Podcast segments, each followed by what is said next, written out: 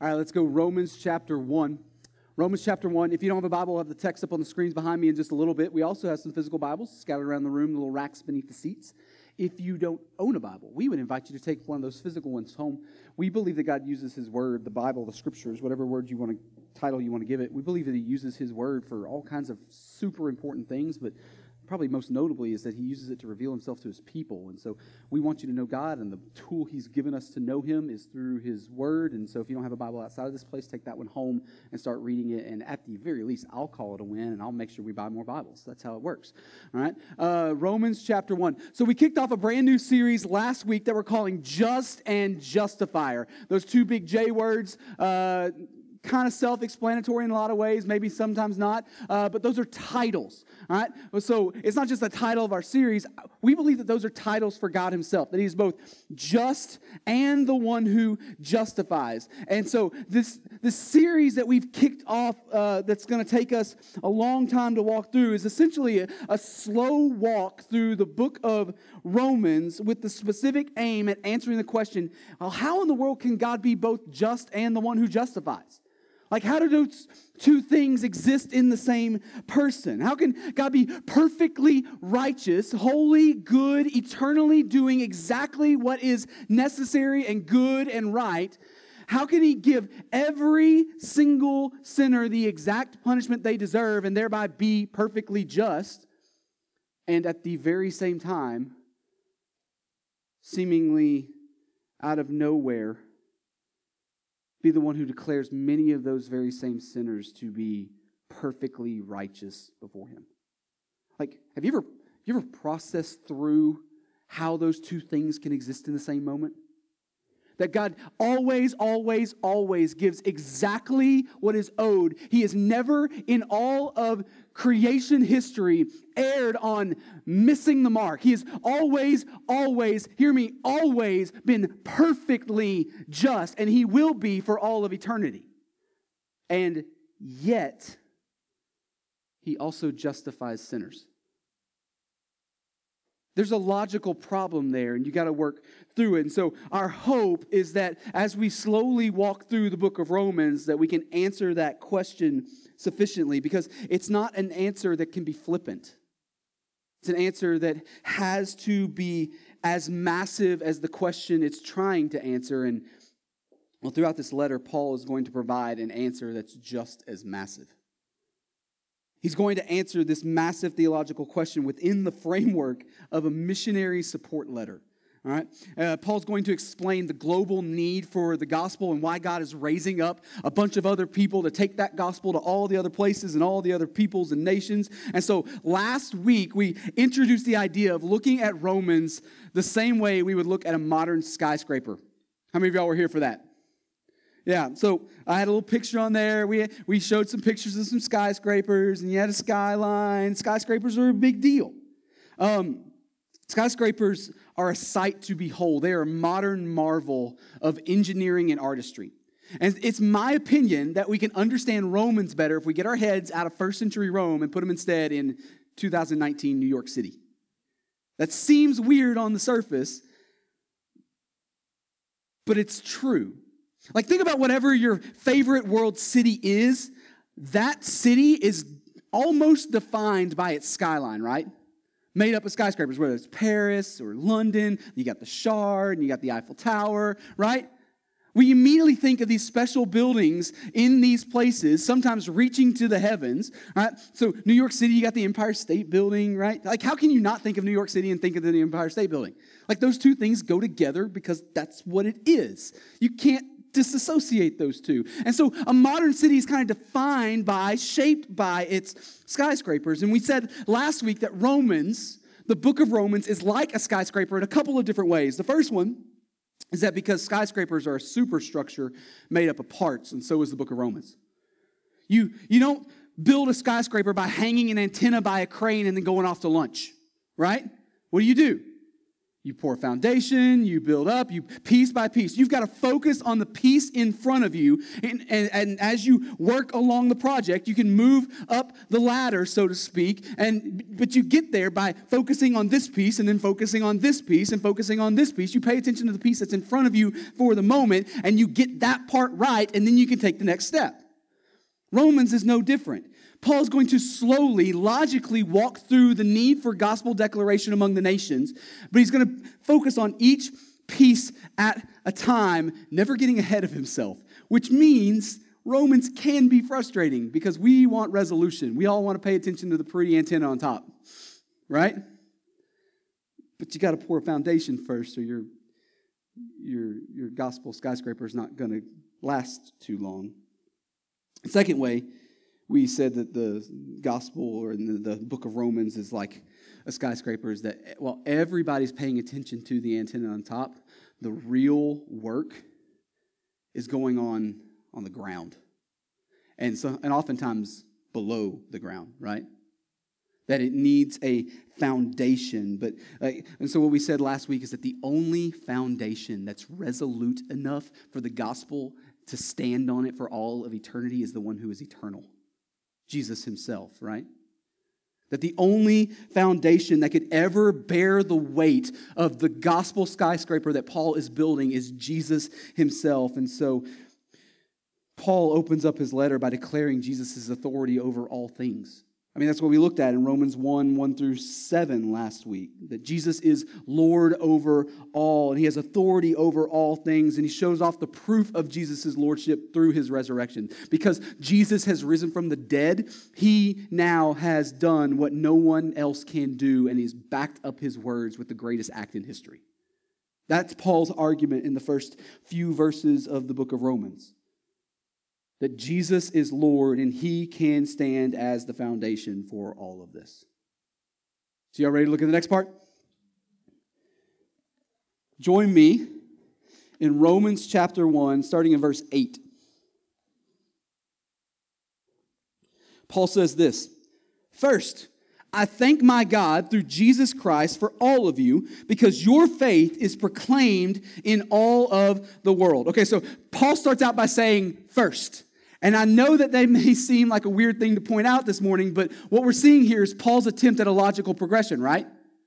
He's, he's, he started with his introduction. He introduced his letter, and now he's kind of taking the next step. And, and so Paul has introduced the foundation and laid the groundwork for what he's talking about and where he's going. And, and now he's kind of extending his introduction into the next part here.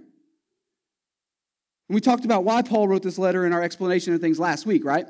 We said then that Paul is writing this letter in order to uh, take the gospel to Spain. He wants help getting the gospel to Spain. He, he's been working in Asia Minor and the Near East, and, and so he's been doing his thing over there, and then the gospel somehow made its way to Rome, and there's all this frontier past Rome, but and Paul wants desperately to, to take the gospel, to preach in places and plant churches in places that the gospel hadn't been yet. And so he sees the church in Rome as a great resource, as, as a friend to his effort to take the gospel to that place. They can help him in that cause. And Paul tells them that verbatim in chapter 15. But we're not to chapter 15 yet, are we? We're chapter 1, so he hasn't mentioned anything about that yet. They don't know why he's writing. And we're going to start to see the first traces of that here. He's going to begin to speak to their influence and to their position that, that God has uniquely placed them in to help others. And so he says, I thank my God through Jesus Christ for all of you. You think Paul's just buttering them up, or you think he's sincere? I think he's really sincere about that. Those are weighty words. I thank my God through Jesus Christ for all of you. Like Paul's genuinely happy for the success of this other church. Now, we hear that as like, oh, yeah, yeah, yeah, Paul, Paul's got an authority over them. He's got, he's got this. He cares about that. But some of you remember last week when we said that Paul has no connection to this church that we know about. He's never been to this church. We don't even know who started the church in Rome. We have no idea. Our best guess is that some nameless person heard the gospel where it was being preached powerfully somewhere else, maybe Jerusalem, maybe Antioch, maybe Ephesus, that they traveled to one of these places, heard the gospel in those places, were converted, took the gospel home, and started a church. That's our best guess at how the church in Rome was started. Paul has no connection to them. God has used Paul to begin several churches all over the place by this point, but Rome ain't one of them. Paul's typical MO was to start a church and pastor it for a few years and then hand it off to one of his disciples as he moved on to the next place. That's the way Paul tended to work. Read the, the back half of the book of Acts, you see that over and over and over again. Paul's coaching tree, by this point in history, was really extensive. Everywhere he went, he had guys that he discipled and he trained and he elevated in ministry and he handed off the reins to as he moved on to the next place. Paul's coaching tree was vast by this point. But so not only did Paul carry an apostolic authority, the authority of being Jesus' messenger and preaching the gospel with the same authority as Jesus, but he also, in a lot of these places, carries a pastoral authority. And so when he writes most of the letters that he writes throughout the New Testament, Paul's got a tone that's intimately connected because he actually was there at one point. At one point in time or another, he was their shepherd. And so he's got a vested interest in seeing them succeed. He's got a, a, pastoral and familial interest in seeing them succeed. He loves them and wants good for them, and he wants them to flourish, right? But Paul's got no connection to Rome. So why would he be so excited about their success?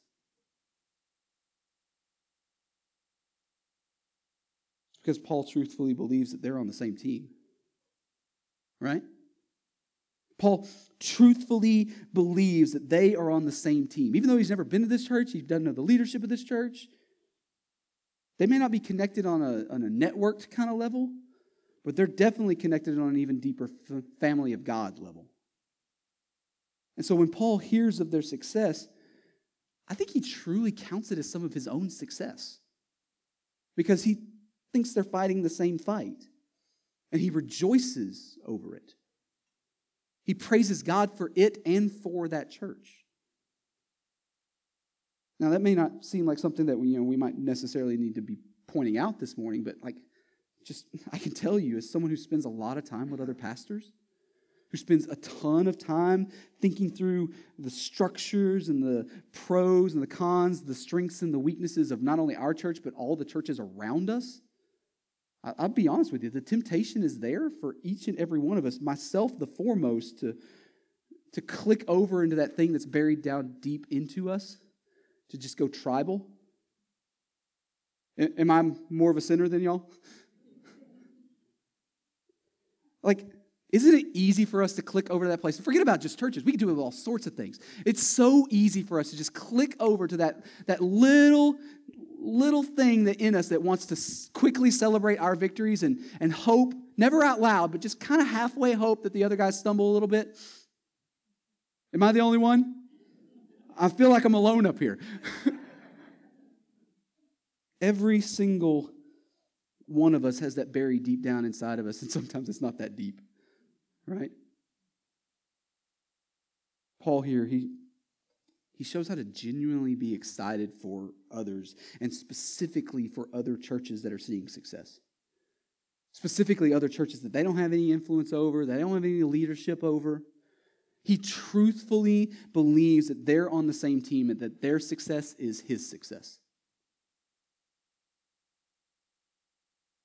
Before you hear something that I'm not saying, though, this we're all on the same team, let's just all get along dynamic, it doesn't apply to everyone. Paul does not have nice things to say for people who are intentionally undermining the gospel. All throughout the New Testament, he doesn't say friendly things about those people, right? You can probably think of some of those if you know what you know your Bible well. He usually has harsh words for them. Why? Because there are eternal realities involved, and you don't play around with eternal realities. But for those who preach salvation by grace through faith in Jesus, because of his finished work on the cross and because of his resurrection from the dead, same team, right? And so the unity that Paul is celebrating here is not simply manufactured out of nothing. We live in a culture that wants to manufacture unity where it doesn't actually belong, and so it always feels forced.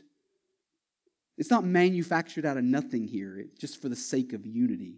It is a conscious realization that God is doing something really big that doesn't have our name attached to it. It doesn't involve you and me. And it's also a conscious realization that our sin left unchecked will likely blind us to that reality. And so Paul here shows us how to celebrate. He goes out of his way here, it seems, to celebrate this other church. But look what look closely at what he does celebrate about them. The second half of verse 8. For I thank my, for I thank my God through Jesus Christ for all of you, comma, because your faith is proclaimed in all the what? So the city of Rome has some major swagger. All right? Um, if you lived in the city of Rome during this time period, you thought you were the center of the universe. And you weren't exactly wrong, right? During the time that this letter is being written, 57 AD, like, ain't nobody challenging the empire of Rome. They are the one player on the world stage. There's people coming along after that, but at this time period in history, Rome is breezing through life. They do what they want. And the city of Rome highly influences the empire of Rome, right?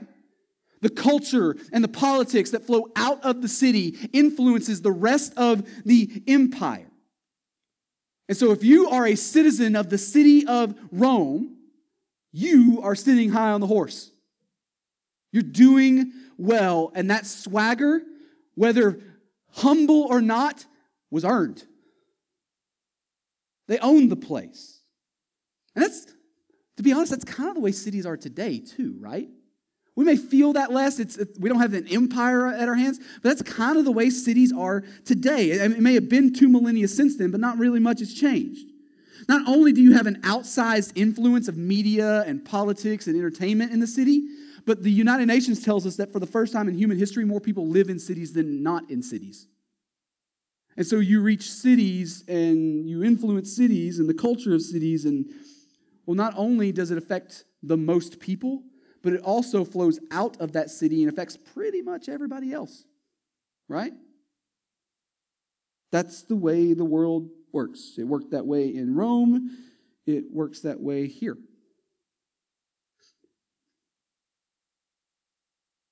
And so, and so what would happen like, think through this for a second. What, what would happen if the gospel really took hold in a major city? If what happens in a city flows out of that city and affects just about everybody, what happens if the gospel takes root and truly changes the culture of a city? That's true for us. And guys, it is especially true for first century Rome. And so Paul tells them, I thank my God for you because your faith is proclaimed in all the world. You, you let the gospel take root in first century Rome, it's going everywhere. Everywhere. Paul sees the absolutely massive potential of a healthy church in the city of Rome. That's what he's aiming at. And so his success will affect, the, the, the success of the church in Rome will affect the success of everyone else. That's how it works. Look at verse 9. For God is my witness, whom I serve with my spirit in the gospel of his Son, that without ceasing I mention you always in my prayers, asking that somehow, by God's will, I may now at last succeed in coming to you. For I long to see you, that I may impart to you some spiritual gift to strengthen you. That is, that we that we may be mutually encouraged by each other's faith, both yours and mine. Okay, so not only does Paul pray for them on a regular basis, he even says without ceasing, right? Not only does he, does he pray for them on a regular basis, but he also really, really wants to come see them soon, right? He wants to come see them in person. God has kept Paul busy in ministry off in a thousand other places. Right? God has been using him powerfully here and there and just about everywhere else. But Paul understands, he truly gets the depth of joy that God seems to give to his people when he gathers them together in fellowship. Right? That, that's what he's aiming at. And I know this may seem hard to explain for somebody who doesn't know Jesus, somebody who's not a Christian, but man, the gathered church is just this otherworldly thing. It's it, God has given it to us for our good. And it can't you can't really put a definition around it. Like it can't be duplicated with a couple of letters back and forth, or, or in our context, Facebook, right? God just created the gathered body, the church family, in this special way. And I think this is why the writer of Hebrews tells us not to forsake the gathering of the saints, right? It's because God has given it to us for this incredible good to encourage us and to equip us and to spur us on to ministry and to grow us up into who He wants us to be. As the culture around us shifts, folks that folks tend to have more and more going on on a weekend. I, I do too, right? Like I, I'm scared of the time that my kids start sports because it's going to yank us everywhere. God has designed the body for our good. Which means, guys, that treating it like just one of many options on a weekend shows that we're blind to the good things that God would have for us, right? So he's given us a family, but, but like a good one, not your dysfunctional one. A good family. It's filled with a bunch of dysfunctional people, but somehow God uses it anyways. And Paul understands here that, and they would both be served incredibly well by just spending some considerable time together. They'd both walk away with that, with, from that as, as seeing it as something valuable. It's not just something bonus to be added into the mix if you can swing it. He's desperate for it. And it seems like he's actively pursuing it, right? This is not something that he'll get to when he'll get to. This is something he's chasing after. And even though God would prevent him from going right now because he's got a different season, he's got a different thing he's focused on, he's looking for ways to get there as soon as possible, right? He's pressing for it. And he wants to come in and find a way to strengthen them and what they're doing, but he also knows, he gets at a deep level that he would walk away from there being just as highly as encouraged that they would. Look at verse 13. I want you to know, brothers, that I have often intended to come to you, but thus far have been prevented, in order that I may reap some harvest among you, as well as among the rest of the Gentiles.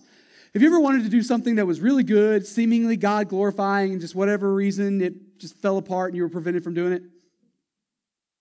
Mm, definitely me. Like, for whatever reason, things just fell through, or something else came up, or you didn't get the affirmation from others that you needed in order to get the green light. But for whatever reason, you thought that this was God's will, you thought it was a good thing, and then whatever reason, it got shut down. Am I alone in that? No, every Christian in the room probably has a story or two to share about that, right? Like, we all have that story. And there are a lot of people in this world that, well, with what I would describe as a surface level understanding of spiritual things, who would look at that moment and begin to look for explanations that are inconsistent with what I see in Romans 1:13. They would come up with explanations of, well, maybe I did something wrong, so God is punishing me, right? Have you ever said that? I'll be more honest than you. I have. or they'll come up with something like, maybe I'm under spiritual attack from Satan right now. That, that can happen. That, probably not. Or my favorite, others might come up and try to reason that, well, God must have some greater blessing for Paul. And they'll say little platitudinal things like, God never closes a door without opening another. But it's been made really, really clear by Paul here in, in Romans 1 so far that really clear here that Rome is an incredibly valuable place to do ministry. Right? It's an incredibly valuable place to invest yourself for gospel ministry. And can anybody in this room with integrity stand up and say, you know what? I got a better idea of who to run out there on the mound than the Apostle Paul? Maybe I should go, right? You think Paul would have some success if he went out to Rome? Yeah, he says exactly that. And so, Paul being prevented from going to Rome by this point cannot be, cannot be, because someone else would have been more successful. And it cannot be because some other place would have been more strategic for Paul. Yeah, God is using Paul powerfully, but where better to put him than the hub of the universe? Right? Both of those explanations are out of bounds. But according to verse 13 here, Paul truly believes that one day, just one of these days, God's going to give him the green light. And he's finally going to get to Rome. And then when that day comes, quote, a great harvest among the Gentiles will happen. Paul believes that God will one day use him powerfully there. And so it may be lying just a little bit beneath the surface, but there's actually a very significant theological question that's raised by verse 13 here. And the question is why in the world would God prevent Paul from going to Rome? I mean, Paul wanted to go, that's obvious. The location is highly strategic for the gospel, that's also obvious. Paul would have been incredibly successful there. That's also also obvious. Why in the world then would God stand in the way of that? And I raised this question this morning exactly like this because some of you, I know, walked in the door this morning with a worldview that would struggle to process that with all these variables in place. But there's a variable that has not been dealt with yet, accounted for yet. It's just lordship right? Just lordship.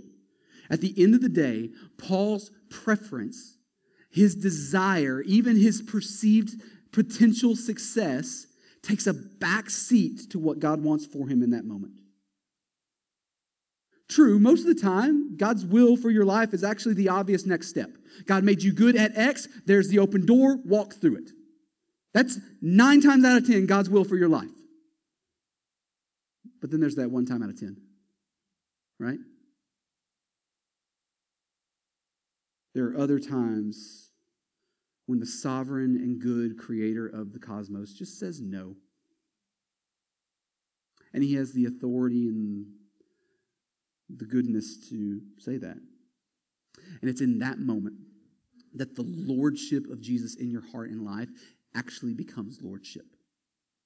Because until that moment, it's just Jesus acting as a counselor, cheering on your decisions, right? But when that moment finally gets here, when the rubber finally meets the road on that, Jesus is clearly seen as king. This is where lordship plays out. And so Paul's preference takes a back seat to what God wants for him. Despite what Paul believes about that potential future success, it'll come one day. Right now, he's saying no. The variable that we fail to account for is just the sheer lordship of God. How about yourself? As you begin to process through the decisions, whether daily or big monumental ones, you, you got the good thing, you've got the open door, you've got the perceived success. Have you accounted for the lordship variable? Look at verse 14. I am under obligation, both to Greeks and to barbarians, both to the wise and to the foolish. So I am eager to preach the gospel to you also who are in Rome. He says that he's obligated to Greeks and barbarians. And most people, there's some debate, but most people think the implication there is that he is obligated, he has a gospel obligation to those who are uh, called to preach to those who are both uh, wise and intelligent and educated and those who very much are not right? That, and that's kind of the way we use the word barbarian in our culture, right? It had, a, it had a heavier, more literal context in the Roman world, but we think Paul is talking about those who are educated and classed and, and just ahead of everybody culturally and those who are living out in the woods somewhere doing weird stuff, all right? That's what he's talking about. And Rome has both of those groups in spades, right? They've got both. On a real world level, then, this means that the church in Rome needs to be powerfully equipped to preach the gospel to both of those groups at the same time. That's not easy to do. Like, how do you have a church that's both for the intelligent and the, the farm boy? Right? That's not easy. But God equips churches to do whatever God equips churches to do. And so Paul is ready to see them whenever God gives him the green light to go. And his plan is that when he gets there, he's going to help them. He's going to use that church to reap a great harvest, to be used in a powerful, powerful way. It doesn't matter how small and insignificant that church may feel. Right? How do you think the church in Rome felt about being in the city of Rome? Think they were walking around with a swagger? They may feel inconsequential in a city that engulfs them. In fact, they likely did. They probably feel like their voice is drowned out by a sea of other, far more important voices. But Paul sees them and the potential that God has given them to significantly change the world. And I'll just be honest with you, I, I tend to see Nashville Baptist Church the same way. I, I do. Uh, our city's never going to be as big a deal as Rome was, not even a little bit. But God does bring a lot of people to Nashua, right? I mean, we have people coming from here all over the world to work in the businesses and industries that are here. And then many of them go back home. Like some are here for like three months, some are here for six months, some are here for 10 years, some are here for life. But there's this ebb and flow that happens in our city, much like first century Rome would have had. Masses of people. I've, I've been in the house hunting market. You know how hard it is to buy a house in Nashua? We got companies like BAE just throwing money at people right now. Makes it difficult for a pastor to buy a house. Just saying. There's this ebb and flow in our city. We have so, so much potential in our city to influence change, don't we? Not only that, but like Nashua seems to have an outsized influence on its state. Like if you if you really look into the politics of our city, people pay more attention to Nashua than they should. And so what happens if there is a healthy, vibrant, gospel declaring church in the city of Nashua? Because we have the potential to affect massive change in our city, in our state, and yeah, even our world. Yes, even our world. And if God would choose to use us powerfully in that way, just think of how far that influence would spread. And so, in my estimation, we need the same thing that Paul's Roman audience needed, don't we? Which is what? What does he give them? A gospel skyscraper. Resolutely founded in the nature and work and lordship of Jesus, built piece by piece all the way to the tip top. That's what we need to. Despite our size, despite our perceived lack of influence, this is what the Apostle Paul tells a church that he desperately wants to see be successful. Which leads me to verse 16. For I'm not ashamed of the gospel, for it is the power of God for salvation to everyone who believes, to the Jew first and also to the Greek. For in it the righteousness of God is revealed from faith for faith. As it is written, the righteous shall live by faith. All right, forget about the size of influence, right? We've got the eternity shaping power of the gospel on our side. Like, what in the world could you ever be ashamed of? That's Paul's point there. Like, when you have the gospel in your back pocket, what in the world would you be scared of? How, what in the world would you be timid about? What in the world would you think, ah, I can't possibly influence? No, the gospel does what the gospel wants. Full stop. Because you don't have anything, you, you don't bring anything to the table, but you bring the gospel to the table, and the gospel does work. That's Paul's point. Through Jesus' death on the cross, he has paid the debt for our sin, and he gives us his own righteousness in exchange. It doesn't matter what your background is at that moment, right? It doesn't matter the size of your influence in that moment. You stand with Jesus. He's got enough influence for the two of you, right? He reconciles us to himself and he stands as our advocate before the Father. And so, if you are a follower of Jesus, you now stand before the righteous one with the righteous one. How? Verse 17 tells us. For in it the righteousness of God is revealed from faith for faith, as it is written, the righteous shall live by what? You don't bring anything to the table. Neither do I. That's the point. Those who are seen as righteous in God's eyes are seen that way because they are clothed in the righteousness of the one who is righteous for us. It is through faith. And the synonym of faith is just trust. We, we kind of make this this over spiritualized word. We give uh, church vocabulary more weight than they're due a lot of the time. Faith is just another word for trust. And it's through our trust in God's finished work on our behalf that we stand blameless before Him. But without that faith, hear me, without that faith, you choose to stand before Him alone. Without that faith, a faith that places your hope and your trust in Jesus and His work for you, you choose to stand before the Father with nothing but your own righteousness to offer up. Some of you are desperately hoping that God will grade on the curve. He is infinitely just. He always, always, always gives to every man exactly what he deserves. He who is infinitely just will dole out the punishment that our sin has earned. But he has not only seated himself on the throne as infinitely just, he is also sitting on the throne as infinitely justifier. The one who justifies, and the righteous stand by what?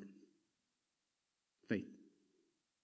He declares them righteous because the perfect justice has already been poured out on another. See, this is the, the math problem that had to be solved. How can he be both just and justifier? How can he be both the one who gives exactly what is deserved and the one who justifies sinners, declares righteous sinners who have no righteousness in themselves? He pours out the punishment on someone else. A substitute, a lamb of God who takes away the sins of the world. And he gives you his righteousness in return.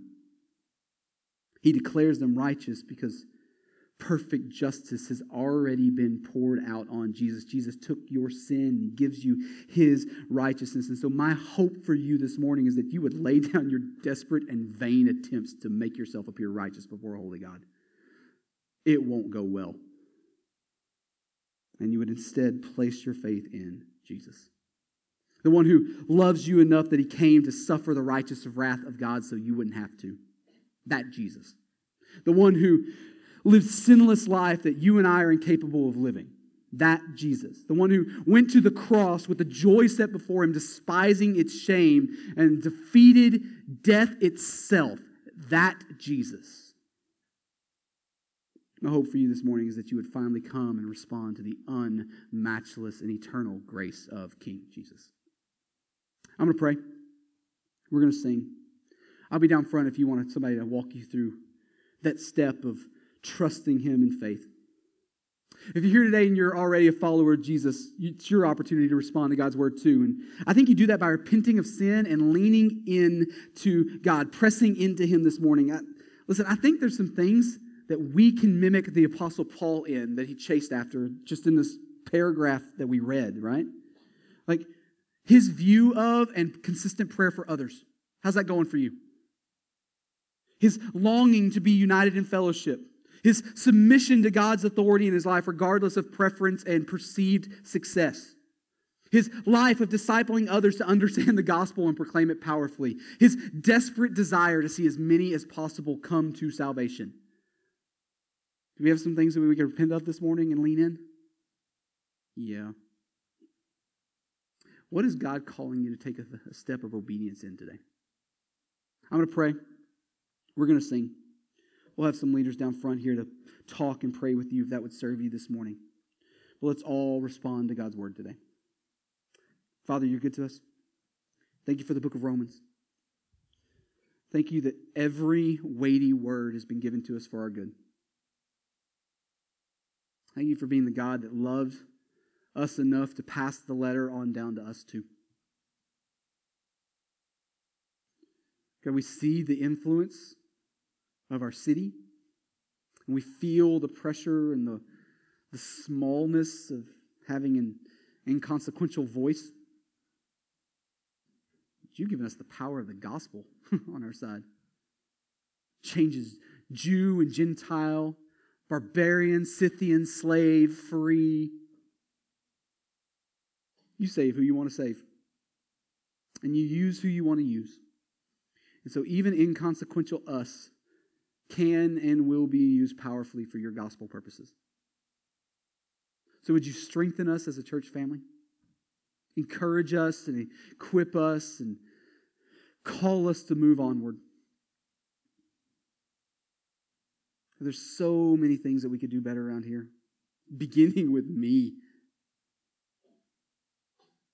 But you take broken vessels, you take dysfunctional people, and you unite them into a family that somehow brings you glory. And somehow moves your fame another step closer to heaven. So, would you do that today? God, for those in here who don't know you yet, would you make yourself known to them? Would people see your face today and be forever changed? Like Moses coming down from a mountain could not but help show that he had seen the God.